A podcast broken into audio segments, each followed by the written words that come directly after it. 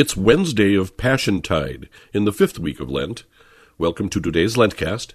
This is Father John Zuhlsdorf.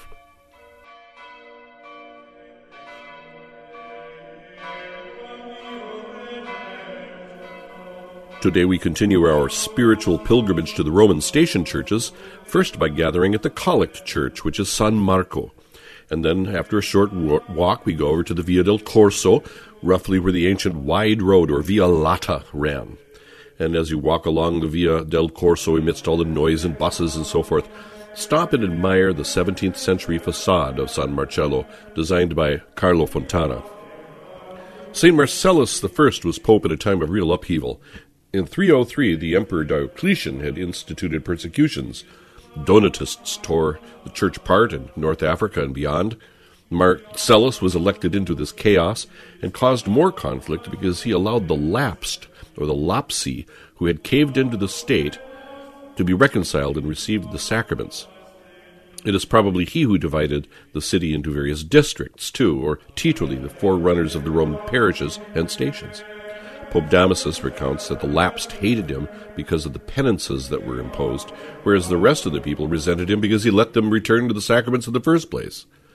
The emperor who succeeded Diocletian, Maxentius, arrested Marcellus and sent him to exile where he died in 309, although another account says that he was worked to death at a public stable after he consecrated a place of worship. So it seems that Marcellus, even though under the eyes of the state, did not stop being the high priest for his people in Rome. Let me repeat that. Even under pressure of the state, Marcellus kept working in the early 20th century, a baptismal font was discovered here, which is very interesting because the Lateran was the place for baptisms at that time. However, this church was also the seat of an anti pope, Boniface, in 418. So maybe that explains the presence of the baptismal font. And there's also a famous miraculous crucifix here that had survived a fire unscathed in 1519.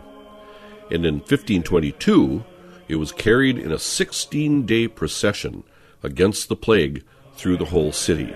More recently, during COVID theater, someone thought it would be a great idea to take it out of the church and bring it over to St. Peter's Square and let it stand in the rain for a while.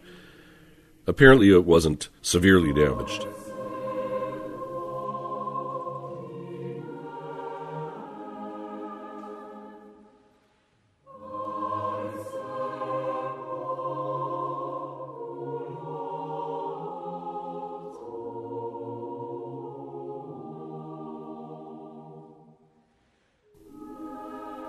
From The Church's Year of Grace by Pius Parsch.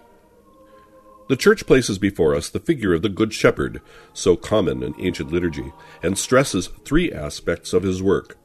My sheep hear my voice, I give them eternal life, no man can snatch them out of my hand. This constitutes the burden of today's Holy Mass. The sheep, the catechumens, received God's commandments two weeks ago. Since then, they have been following the Good Shepherd, and today they must pass a test. The main question will be Will they always remain docile members of Christ's flock, listening obediently to his voice? This question holds for us, too, the faithful. We know that God's law, Christ's voice calling, is not the heavy yoke for us Christians.